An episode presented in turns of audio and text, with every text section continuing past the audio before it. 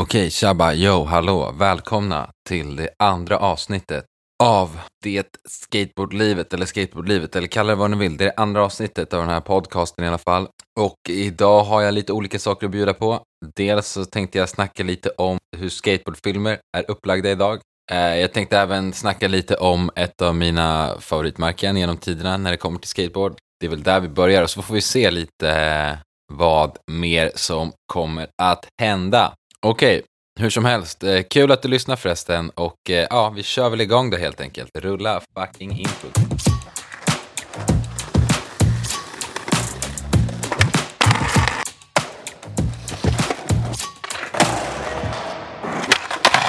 Okej, så det första jag hade då tänkt att snacka om idag är skateboard parts genom tiderna och hur de verkar ha förändrat sig till det, enligt mitt tycke då, till det sämre. Grejen är så här va, att när jag växte upp och skejtade, då fanns det inte så mycket såna här enpersonspart som det gör idag. Idag är det tydligen så att ibland kommer en film, men oftast så är det så att skatare, de släpper ju liksom, eller ja, inte alla, men många skatare släpper ju liksom en del typ, eh, vad ska man säga, den här skataren sticker ut och filmar en part och sen släpper han den på en hemsida och det är då den här skaterens, liksom, ja vad ska man kalla det för? Dens liksom klipp för året. Om det inte är så att något team gör en film, men det brukar inte vara så mycket längre. Men hur som helst, när jag växte upp var det ofta så att det var liksom, man snarare gjorde, så gjordes filmer och då var det primärt brädföretagen som gjorde de bästa filmerna liksom. Ibland skor också, alltså mina favoritfilmer är ju från skoföretag och inte från brädföretag, men det var det som liksom, eller så filmer gjordes när jag växte upp. Det har då förändrats till då som sagt att folk gör en part istället och jag tänkte använda en, en nyligen släppt part som, eh, som lite liksom, den, den får väl, den kommer väl få, vad säger man, klä skott, säger man så? Jag vet inte. Den kommer få ta massa skit nu, men det är inte, det är inte liksom primärt den här personen eller den här parten som jag pratar om, utan jag pratar om fenomenet. Eh, och det är Miles Silvas släppte nyligen en part som heter City to City, som jag tänkte då, snacka lite om. Den får då ja, fungera som någon form av liksom duk här för hela mitt snack om den här, det här fenomenet. Det, det som jag tänkte på först när jag såg den här parten, det var liksom att den är som många andra parts idag stöpt i exakt samma form. Det är liksom ingenting nytänk direkt egentligen, förutom eh, City to City-loggan. Parten heter då City to City. Eh, jag vet inte om det är för att han kanske skejtar mellan olika städer. Den loggan var lite rolig, för den var lite så här, åh jävlar, det här var kul, så här brukar det inte se ut. Men det börjar ju alltid med att det är lite så här, vad ska man säga, grynigt filmat, lite kanske är någon sån här burn eller vad det kallas. Lite sådana grejer, lite så här, oh wow, ska jag väl försöka symbolisera någon form av så här retro-vibb liksom. Och det är väl precis vad exakt alla skatefilmer har då. Skulle du göra en templet för, för de här partsen så skulle det vara så här, det, det är så här, den skulle liksom ha så här, börja med lite klipp i någon form av retrostuk. Och det är bara, det enda jag tänker är så här, okej, okay, vänta nu, varför, varför gör ni det här? För att för mig, i alla fall personligen, eftersom det här då är en podcast jag gör, så är det mina personliga åsikter, men för mig personligen blir det liksom, vad har det här för liksom, vad är funktionen här? Varför vill ni göra på det här sättet? Varför vill man göra exakt som alla andra har gjort? Varför vill man inte göra någonting eget? I, i liksom det första jag tänker. Och, för den här grejen var ball. Den var ball liksom när den kom. Och det var inte, jag kommer ihåg den första filmen jag så, såg med den här grejen. Det var när eh, jag köpte en tidning som hette, jag tror att det var Transition. Eh, eller om det var Giftorm. Det var någon av de tidningarna som jag köpte en prenumeration på när jag var kid. Och då fick man med eh, Pontus Alvs film eh, Strongest of the Strange, tror hette, eller något sånt där. Och där var det många sådana här lite liksom, alltså jag fattade ju inte det, vad fan det här var då liksom. Men jag tänkte så här, ah, det här var lite läskigt. Det var i alla fall den jag köpte, det var där jag såg det och där var det ballt liksom. Men sen när den här retro-grejen liksom kopierats gång på gång på gång så blir det inte så roligt längre. Det är liksom, varför ska jag se samma grej ta upp massa tid? Och det, det är här jag också tänkte komma just den här tidsaspekten.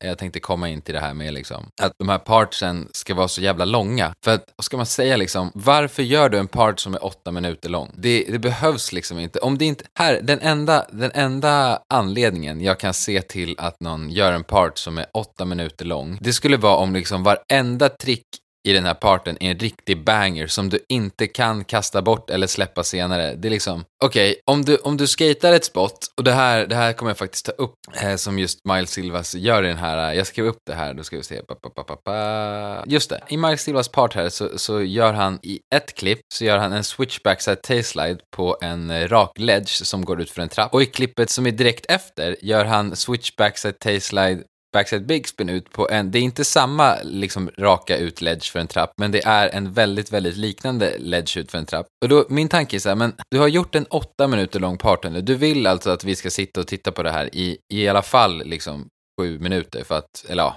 Jo, men det är väl ungefär sex minuter skate kanske det Du vill att vi ska sitta här och kolla på, på det här i ungefär sex minuter. Varför liksom tar du då med en sak som... Och det är också problemet också är att det är ett, liksom, ett, någon form av mellanklipp. Jag vet inte, jag, jag förstår att det kan vara så att så här, men det, jag vill visa upp vem jag är och hur jag skater. Men när man ändå gör något sånt här så måste man ju på något sätt ta in publiken som ska se det här. Så här vad vill jag förmedla här? Vill jag förmedla att switchbacks at tailslide är, det är mitt, mitt signaturtrick? Ja, då kanske det är det då, men det jag menar är bara, det här är inte bara Mike Silvas part, utan det, det, finns många gånger som liksom, gör du ett svårt trick så är det inte så att du måste göra ett liksom, du måste inte ha med det för att det är svårt om du gör ett svårare trick efter, eller ett snyggare trick, eller liksom, du, du behöver inte ha med tre kickflip nose manuals. Det, det räcker med en.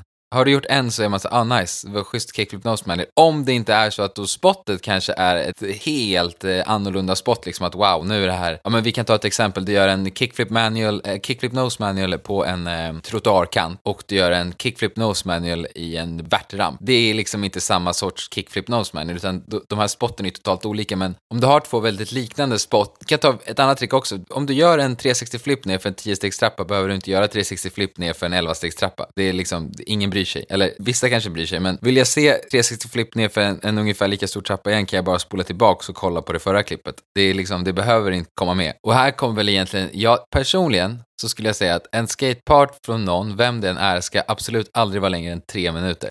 det tycker jag. Alltså tre minuter, det räcker för en person. Det är liksom, det är, det är enough. Då, då klarar man sig. Och då, men då ska det också vara inlagt att i de här tre minuterna så tycker inte jag att det ska vara massa eh, B-rolls. Det ska inte vara massa liksom, oh, inte vet jag, oh, ni vet vad jag menar, saker som inte är skateboard, utan då ska det vara liksom skate tre minuter, sen stängs av, liksom, sen är det nästa person. För att, i alla fall jag personligen blir mer taggad av att se de kroppen och jag blir gladare och det känns som jag liksom får valuta för den tiden jag spenderar eh, tittandes på det här. För att det har varit väldigt många gånger nu på senare tiden liksom, för jag förstår den här grejen när det här kom i början med de här lite längre partsen, att det var liksom, ja men nice, nu kan jag sitta här och kolla på den här parten som är liksom ganska lång och det är härligt och sådär liksom, eh, fan vad spännande, kul att det är så länge, det är så mycket skate, men på grund av att internet nu, internet säger jag, alltså hela världen, överallt. Det, är, det, finns, det finns så mycket skateboard att tillgå, det är så lättillgängligt, det finns överallt hela tiden. Ska det vara så här långt måste det vara något speciellt, eh, verkligen. Men i alla fall, jag måste också säga någonting positivt om Miles Silvas part här. Det kom en, en part i den här delen när det var väl, väldigt mycket slams, och det tyckte jag var väldigt roligt. Och sen ska jag säga att slutet på parten, oftast är det så här med de här långa parterna, att första delen, alltså de är oftast uppdelade i flera delar, det är så del 1, del 2, kanske till och med del 3, om det är liksom någon riktig galning som håller på. Men, men det, det sjuka är att eh, den första delen, den skulle man typ oftast kunna skippat. För det är oftast inte så liksom grejer, så mycket spektakulära grejer som händer den, om du jämför det med del två. Ett alternativ då skulle ju kanske kunna vara att göra en tre minuters part, eh, släppa den i, inte vet jag, januari och i april så släpper du den här andra delen i tre minuter. För att det skulle liksom, jag vet inte, det skulle fått så mycket mer liksom, man skulle blivit dels liksom så här, wow, en till part, fan vad kul. För att oftast, det är ju inte heller så att den första delen i de här del, filmerna är liksom dålig på något sätt. Det är oftast fortfarande helt sinnessjukt bra och intressant skateboardåkning som sker. Men problemet som jag upplever är när de blir liksom i sammankopplade till för långa med en person som gör ungefär liknande trick på ungefär liknande ställen. Då blir det att man liksom Liksom kollar, det är så många gånger i alla fall jag personligen då har kollat på en, börjat kolla på en sån liksom åtta minuters part och så har jag kollat i två minuter och sen så har jag varit såhär, nej men nu stänger jag av. Och samma sak när det kommer till all den här eh, B, B-fotot liksom, det som är lite såhär landskap kanske eller lite någon, någon som åker bara på skateboard eller man ser någon ta en kopp kaffe, lite eh, liksom eh, retrostil filmning, liksom redigering på det. Känner jag bara att så här, det har varit så många gånger där jag också har såhär, nej men jag orkar inte kolla på det här. Jag har sett det här. Det här, jag, varför ska jag kolla på samma klipp om igen med en annan person? Det är liksom, Liksom. så jag tänker att det kanske är dags för en, liksom, en till förändring här, om jag får bestämma. Men hur som helst, så jag vill egentligen förtydliga att det här handlar inte om Miles Silvas, utan det var bara att när jag såg den här så tänkte jag på det här och jag vet att jag tänkte jättemånga gånger förut med massa andra parts också. Eh, ska också säga, alltså Miles Silvas part, jag såg hela och den är ju liksom, den är riktigt bra. Den är, den är värd att se, ta en paus om ni kollar på den om ni behöver. Eh, jag behövde ta en paus, men, eh, men eh, det, det är en riktigt bra part. Men i alla fall, det är så jag, jag just nu tänker lite kring eh, hur eh, det kanske kommer vara i framtiden med olika former av liksom skateboard eh, skateboard parts. Det är egentligen sjukt, för att nu när jag har suttit och, liksom tänkt på det här och skrivit ner lite stolpar och sånt så kom ju eh, Yuto Horigome ut med en part faktiskt på Thrasher som är typ tre, den är typ två och en halv till tre minuter lång. Det första jag såg när jag såg, jag, det stod bara på YouTube, vet, det kommer upp så här, ah, Thrasher, ny, nytt klipp liksom, Yuto Horigome part eh, 2023, bla bla bla. Och jag bara, ah, okej, okay, men jag måste väl kolla på det här för det är liksom, det är det, är det man gör när det kommer en ny part ändå på något sätt. Att, så här, men, men sen så kanske man stänger av om man inte pallar. Men så såg jag att den var två och en halv minut lång eller tre minuter lång någonstans där och jag bara, vad fan har Gud hört mina ord? Eh, på något sätt liksom att det var, har någon liksom, hur kan, hur kan det här hända nu? När jag precis har suttit och tänkt på det här. Men det är såklart att det kan hända. Det är, ni som har koll på liksom statistik vet att liksom sådana här grejer kan hända ganska ofta. Men, och speciellt att man bara eh, uppmärksammar dem när de händer, därför tycker man att det är helt sjukt när det händer. Hur som helst, Själva grejen är att det var också, jag, jag vill prata lite om den parten, för att den, den hade, eh, det här är intressant för att nu, nu kommer jag psykologi, psykologisera det här lite. Att den parten, den, den, ha, den var uppbyggd på ett sätt som jag tyckte var väldigt intressant för att i början så skater han ett sjukt handrail som han gör en spoiler alert, men han gör nose grind ner för ett handrail i alla fall. Och det är ett, ett helt stört brant handrail, det är liksom, man förstår inte varför någon vill skata på det handrailet för det ser absolut inte roligt ut. Men sen så kommer jätte, jättemycket liksom klipp som egentligen inte betyder någonting. Eller alltså, helt ärligt, det är, när jag säger att de inte betyder någonting, jag känner att jag behöver inte förtyd, förtydliga det här mer. jag, det, jag, när jag säger det menar inte jag att så här, det här är dåliga klipp, det här är de som skater dåligt, eller så här, det här är inte intressant för alla, utan det är bara för, för mig att psykologisera jämfört, alltså om man tar den här parten och jämför den med sig själv så är det liksom massa lite random klipp, lite tricks här och där, liksom någon shove it, någon kickflip, någon liten grind liksom. Sen så i slutet, precis de sista tre tricken så är liksom de tre sjukaste tricken som man kan göra göra Det sista också, det var faktiskt väldigt uppfriskande att se att liksom, jag vet inte om det är ett NBD, det sista tricket. Spola fram 10 sekunder eh, om du inte vill höra det här, men alltså nolly, late flip, no slide på en handrail. Det känner jag bara, jävlar det här var sjukt, det här är riktigt eh, galet gjort. Men intressant att någon annan än liksom jag kanske har catchat upp på det här med att partsen just nu börjar bli för långa, folk börjar bli uttråkade, eh, lite för, eh, lite för mycket av samma sak bara som sker hela tiden. Men det jag skulle säga med psykologiseringen här av den här parten som ni andra film, om det är någon filmskapare som lyssnar på det här så kan ni ta det här till er för att det här kommer sätta en, eh, en prägel på era parts och era filmer. Om ni vill att folk ska komma ihåg saker som har varit med i era filmer eller era parts så ska ni lägga det i början eller i slutet. För det finns någonting eh, inom psykologi då som heter eh, recency och eh, jag tror att det heter latency effekt. Jag vet inte om det heter latency, det låter jättekonstigt. Men det, är, det heter i alla fall alltså, tidig och sen effekter om man översätter det till svenska. Och det handlar egentligen om att när du är med om någonting så är det liksom, du kommer inte kunna komma ihåg allting. Men din hjärna kommer fokusera på att komma ihåg det som händer i början och det som händer i slutet. Det här kan skifta lite också om det är väldigt extrema saker som händer någonstans i mitten. Jag kan bara snabbt berätta om ett experiment jag gjorde på universitetet med det här, att vi tog vi bad, folk fick sätta sig ner och titta på en film där de fick se 20 stycken ord. Varje ord visades i en sekund, så att det var så ord 1, ord 2, ord 3, ord 4, ord 5. Och sen så när de hade sett det här så fick de skriva ner på ett papper vilka ord de kom ihåg. Och sen så gjorde vi en liknande film, men i den här andra filmen så la vi, upp stö eller la vi in stötande ord i mitten av den.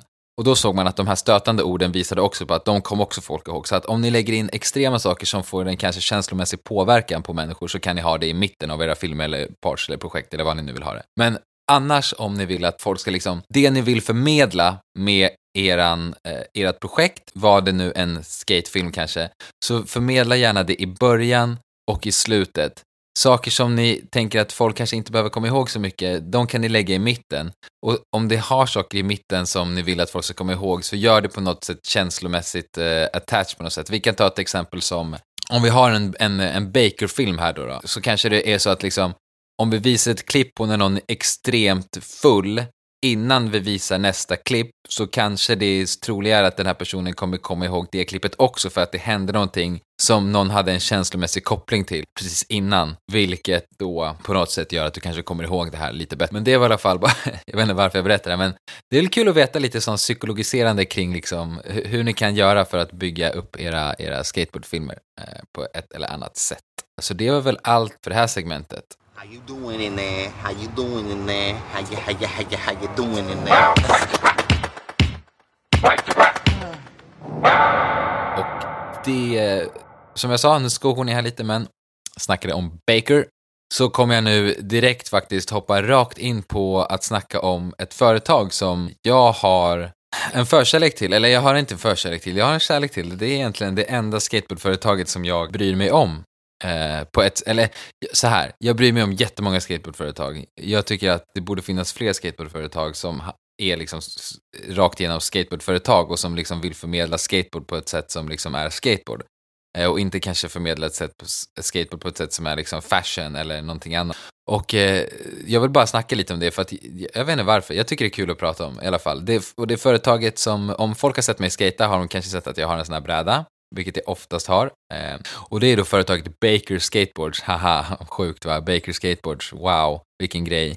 Eh, nej men det som jag tycker är väldigt, väldigt spännande med just Baker, det är att liksom oavsett om man gillar dem, deras image eller inte, så är det ändå ett skateboardföretag som liksom Trots att de har varit med i flera generationer och varit med om, deras åkare har varit med i flera, flera skandaler, liksom, så har de alltid hållit fast vid, liksom, de har hållit fast vid sin image, de har hållit fast vid att liksom, vi är ett skateboardföretag, vi, det vi sysslar med är skateboard, inget annat. Eh, vi bryr oss inte om så mycket vad som händer ute liksom i, i världen. Vi har våran image. Visst, den har förändrats något, blivit lite cleanare kanske över åren. Eh, men det är fortfarande man, när man ser en Baker-film till exempel så vet man att det är en Baker-film. Och jag tror till och med det var Reynolds som sa det att de som skater för Baker, de som är på teamet, de skulle liksom, de passar inte riktigt in någon annanstans än på Baker. Visst, visserligen, nu gick ju han Kader Sylla eller vad han heter, eh, han gick ju till Strobecks nya märke av någon anledning för att det är lite coolt. Han är ju också, vad säger man, eh, väldigt ökänd för att bara hoppa runt mellan olika märken. Eh, så att det är väl inte så konstigt egentligen. Men hans, jag tror också Kader Sylla säger i någon intervju att han, eh, han säger väl någonting i stil med att han vill vara med och bygga upp någonting på det sättet som Reynolds har varit med och byggt upp eh, Bakers skateboard. Eh, men, men hur som helst, Baker har ju då liksom, det har ju haft, det verkar som att i alla fall de försöker ha en lite cleanare image nu kanske. Eller grejen är så här, de, det här är ett problem också tycker jag. All den här, eh, vad säger man, eh, hypocritics, eller vad det heter på engelska, eh, som finns. För att i intervjuer med, med Andrew Reynolds, som är då en av grundarna till Baker, det är väl han och, eh, vad hette den där gubben som sen körde, för, körde bootleg, eh, Strickland, hette han så? Jay Strickland, tror jag. Eh, men det är i alla fall, eh, Reynolds är ju då the head of Baker Skateboards eh, och det är väldigt kul att han liksom i intervjuer, nu är han nykterist och i intervjuer så säger han grejer som att liksom, ja men det är dumt det här med liksom alkoholen och tråkigt det här med liksom tråkig image, det är inte alls bra, man ska liksom ta hand om sin kropp, ta hand om sin, sin hjärna. Bla, bla, bla, bla, bla. Jättefint, jättes, jättesnyggt sagt, men det är någonting som på ett sätt ändå skaver i när man säger det, men ändå fortsätter liksom. Om vi kollar vilka åker de har nu, liksom, det är typ vi kan ta en som, en, som ett, en som ett exempel som jag tycker dock skater väldigt cleant, men Tyson Peterson som är liksom i ett, I ett klipp med honom så går han liksom och dricker bärs, röker weed och kör bil med sina kompisar. Och då känner jag bara så, men är det, ska ni verkligen liksom göra den här grejen men på ett sätt så förstår jag att de plockar in honom för att det är deras image, men man kanske inte ska, om man, ja, man, jag tycker på något sätt ändå att man kan ha ett ansvar där liksom, att Reynolds får faktiskt säga sig här att han kanske har lite ansvar. I och för sig så gjorde de väl så med Spanky, att han, fick, han vart väl kickad för han festade för mycket och sen så fick han cleana upp sin act. Och sen fick han hoppa tillbaka på Baker igen när han var liksom eh, ren och fin. Men eh, det är ju någonting lite, lite eh, hypocritic med att eh, säga att man eh, gillar eh, nykterism och att det är dåligt med droger och sen ha ett märke som vars hela image bygger på rock'n'roll lifestyle så att säga. Det är väldigt kul här ändå på något sätt att liksom Nej men, det, nej men det är intressant att, eh, att just det här händer och det är också som, som Reynolds säger i en intervju med Jenke Magazine tror jag det är, att eh, att när han växte upp så, så alltså redan i princip nästan innan han hade börjat dricka så var han i princip en alkoholist. Han säger det i intervjun här att när han var liksom, redan när han var 16 så hade han svårt att tacka nej till alkohol. Eh, dracks det så dracks man antingen tills man liksom kräktes eller tills man fick en blackout. Och samtidigt så berättar han att han började röka en hel del gräs och sådär liksom. Så man förstår ju lite var, vart den här imagen kommer ifrån, också när det var Baker Boys, Baker Bootleg, allt det där liksom. Eh, men det är i alla fall lite spännande att liksom, man har den här formen av liksom image när man själv säger att det är dåligt. Det är, det är lite, ja, det är som det är. Det är spännande i alla fall. Beef alert! Nej, men jag, jag, eh, nu är det dags för det tredje ämnet här och jag tänkte bara hoppa in liksom. Det här är egentligen bara lite, lite olika tankar då, men här igen så kommer jag använda mig av två, eller av ett exempel som har hänt eh, som det skulle vara kul att diskutera lite, eller i alla fall bre ut lite tankar om. Och det är liksom, eh, det vart en liten beef här eh, för ett tag sedan mellan, eller det var, det var typ inte ens ett tag sedan, det var typ över ett år sedan säkert. Men det är i alla fall intressant, liksom det, det får ta avstamp till en liten diskussion jag hade tänkt ha här. Och då var det så att kille som heter, eh, eller som kallar sig för Gifted Hater på YouTube och eh, en skater som skater för eh, eh, Dills märke Fucking Awesome. Så jävla namn det är alltså. Beatrice tror jag den heter. Um, de, de två hamnade i lite liksom ett, eh, ett spörsmål, säger man det? De, de, eh, ett argt spörsmål kanske man säger. De eh, i alla fall hade en liten beef eller egentligen var det Gifted Hater som sa någonting som hon reagerade på och sa att hon hatar Gifted Hater. Och eh, det han egentligen sa var väl att eh, han kunde inte förstå hur eh, hon kunde ha fått blivit pro för eh, fucking awesome och få lite modeller på Vans för att hon inte hade släppt tillräckligt mycket klipp och då sa hon att hon hatar Gifted Hater. Han verkar vara en jättedryg och jobbig snubbe. Den enda anledningen till att man skulle vilja vara kompis med honom är så att han inte skulle liksom snacka skit om henne. Eller inte om henne utan om, om sig själv. Eh, hur som helst, det här är, här är någonting som jag tycker är väldigt intressant att prata om, att så här, hur, hur skateboard egentligen ser ut och hur skateboardbranschen egentligen hanterar lite olika saker. Främst egentligen hur, liksom, hur, vart, vart diskussionen är, liksom vem som får bli pro och inte. Och det, det tycker jag i alla fall är upp för, det är väl upp, upp, upp, upp, till märkena själva att bestämma vem som får vara pro och vem som inte får vara pro. Och idag, och skateboard har väl alltid också varit så att det, det på något sätt så vill man stå utanför samhället, men det vet ju alla att alltså vi, det finns skateboard i OS nu, så ni som tycker att man står utanför samhället, det är liksom, jag vill vara den som kämpar för att vi inte ska vara med i OS, så jag har det sagt, men vi står ju verkligen inte utanför samhället, det är inte rebelliskt att åka skateboard längre. Eh, och alltså, den här grejen skateboard är vad det gör det till. Ah, skateboard är nog liksom vad andra, vad massan gör det till skulle jag nog säga att det snarare är att liksom, det är samma sak, du kan, någon spelar fotboll så kan du, så inte ens fotboll är vad du gör det till, utan fotboll är ju liksom, det är en sport där du tävlar och du spelar typ i ett fotbollslag. Visst, du kan stå och liksom skjuta boll mot ett plank eller med dina kompisar eller spela någon form av streetfotboll, men det är liksom, det är nog inte det som man tänker på när man tänker på fotboll. Det får man väl acceptera nu att vi har blivit, det är inte så rebelliskt att åka skateboard längre liksom. Det finns både unga, gamla, snygga, fula, roliga, tråkiga, alla åker skateboard idag. Det finns väl fler som skater än inte skater i princip, lite som det här med tatueringar, att det finns ju fler som är tatuerade idag än som inte är tatuerade. Hur som helst, det jag vill komma till är i alla fall att det är ganska spännande att se liksom hur skateboardvärlden har gått från att vara den här, liksom, det är väldigt mycket core, väldigt fokus på att du ska liksom göra rätt grejer, du ska släppa rätt parts, du ska framförallt också känna rätt folk till att det är mer så här, vem är mest marknadsföringsbar?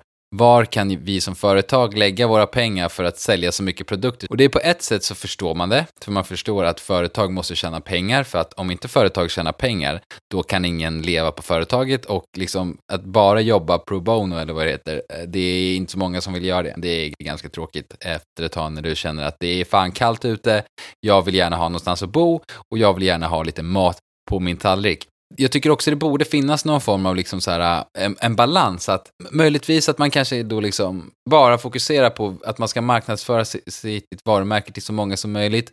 Men då får man också förstå att om man gör det så är man också en liksom Cariuma-person. Liksom. Det, jag tror att det kanske inte är så många som fattar vad jag menar, men med Cariuma-person så menar jag en person som liksom, om vi tar Cariuma som företag så är de valt på att bara få så mycket exposure som möjligt till så många som möjligt. Eh, de vill inte ha liksom exposure till quote on quote rätt personer eller liksom in i scenen, utan de vill bara ha exposure för att sälja grejer. De vill sälja dojor till så många som möjligt, de skiter fullständigt i vem som köper det så länge skorna säljs. Det är ungefär så deras marknadsmodell verkar se ut. Och eh, själva grejen är att när, om man ska vara, kalla sig ett core-företag, då måste man också ha med om att så här, okej, okay, men då gör vi på det här sättet och då gör vi på det här sättet och då blir det på det här sättet. Att om man väljer att sponsra vissa personer eller göra vissa personer pro så får man också ta att det kan finnas folk som kan reagera på det beroende på hur skateboard har sett ut och eh, ser ut idag också. Eh, och det är liksom, här får man väl välja själv vad man vill vara för sorts företag. Jag lägger ingen värdering i det här. Eh, jag tycker inte att så här, eh, men, men Andersen, jag lägger inte så mycket värdering i det här för att jag, jag skater ändå bara på Baker Bradley, jag bryr mig inte så mycket. Men jag, jag tänker att om någon vill lägga värderingar i det här så är det okej okay också på ett sätt. Att liksom, alla har väl rätt till en åsikt. Eh, sen så får man väl argumentera så gott man kan för den åsikten. Och jag tror att argumentet som Gifted Hater försöker föra fram är väl i någon form av liksom, om vi vill att skateboard ska vara det det en gång har varit så måste det fortsätta vara så. Eh, men om vi är beredda på att det blir någonting som vi inte har kontroll över så kan det vara på ett annat sätt också.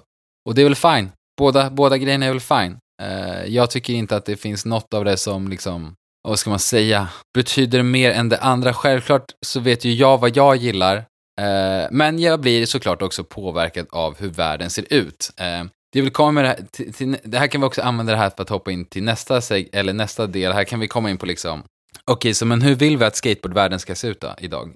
Hur vill vi att det ska se ut? Vill vi, vi, jag säger vi, men jag kan ju egentligen bara prata för mig själv. Och jag är ju en stark då motståndare till till exempel OS. Och när jag pratar om det här med vissa så är det så här, men skateboard är vad man gör det till. Okej, okay, jag köper det, men problemet är ju när jag kanske då ska dra och skata och det finns massa OS-människor som ska OSa. med det menar jag liksom, det finns föräldrar som liksom pushar sina barn, det finns liksom störiga kids som tänker att så här, skateboard handlar bara om det här. Liksom, för, mig, för mig var skateboard, när jag växte upp i alla fall, det var någonting som, så här, det var någonting som jag gjorde för att jag kände att så här, men jag passar inte riktigt in. Även om man hade polare och sånt så var det ändå så här att, men det här är någonting som liksom, vad är det här för ball grej som, in, jag vet inte vad det här är, okej okay, shit, vad är det här, här, här de, jag kanske passar in med de här lite mer weirda människorna liksom. Men idag blir det mer som att det kanske, problemet som uppstår då är att det kommer bli massa, alltså man ska kalla det liksom Jagger, Jagger Eaton jocks överallt som liksom kommer att ta över och då funderar man på vart ska de här liksom andra weird kidsen vara? Det kanske är att man tänker på sig själv i relation till det, jag vet inte vart jag vill komma med det här men liksom att det blir helt enkelt så att skateboard är vad du gör det till och man får då helt enkelt kämpa för den skateboardvärld man själv vill ha. Och den skatevärld jag vill ha har inte någonting med OS att göra, utan den är någonting annat, den är någonting speciellt, den är någonting magiskt. Och eh, jag tror jag, jag, tror jag sätter, sätter punkt där eh, för den här sändningen. Eh, den här eh, avsnitt två av Skateboardlivet eh, podcast eh, med mig, Oliver, och eh, om ni vill ha frågor eller någonting så är det bara att mejla dskateboardlivet gmail.com det kommer troligtvis komma upp en Instagram här också som kommer heta at eh, det skateboardlivet eller at skateboardlivet. Lite oklart, men den kommer väl komma upp här i dagarna. Eh, där det kommer kanske komma upp lite memes, vad vet jag, kanske lite annat kul, eller bara ett, en, varje gång man postar ett avsnitt. Jag har ingen aning. Jag har inte jättemycket tid, utan jag gör det här när jag hinner. Så att det är väl det. Men tills nästa gång så ha det jävligt bra. Gör ett nytt trick. Gör en Gör en skit i ollie, gör bara kickflips från och med nu. Nu, nu struntar vi i ollie, det är gammalt. Nu gör vi bara kickflips. Okej, okay, ha det bra så ses vi nästa gång. Peace out brothers and uh, sisters. Yo.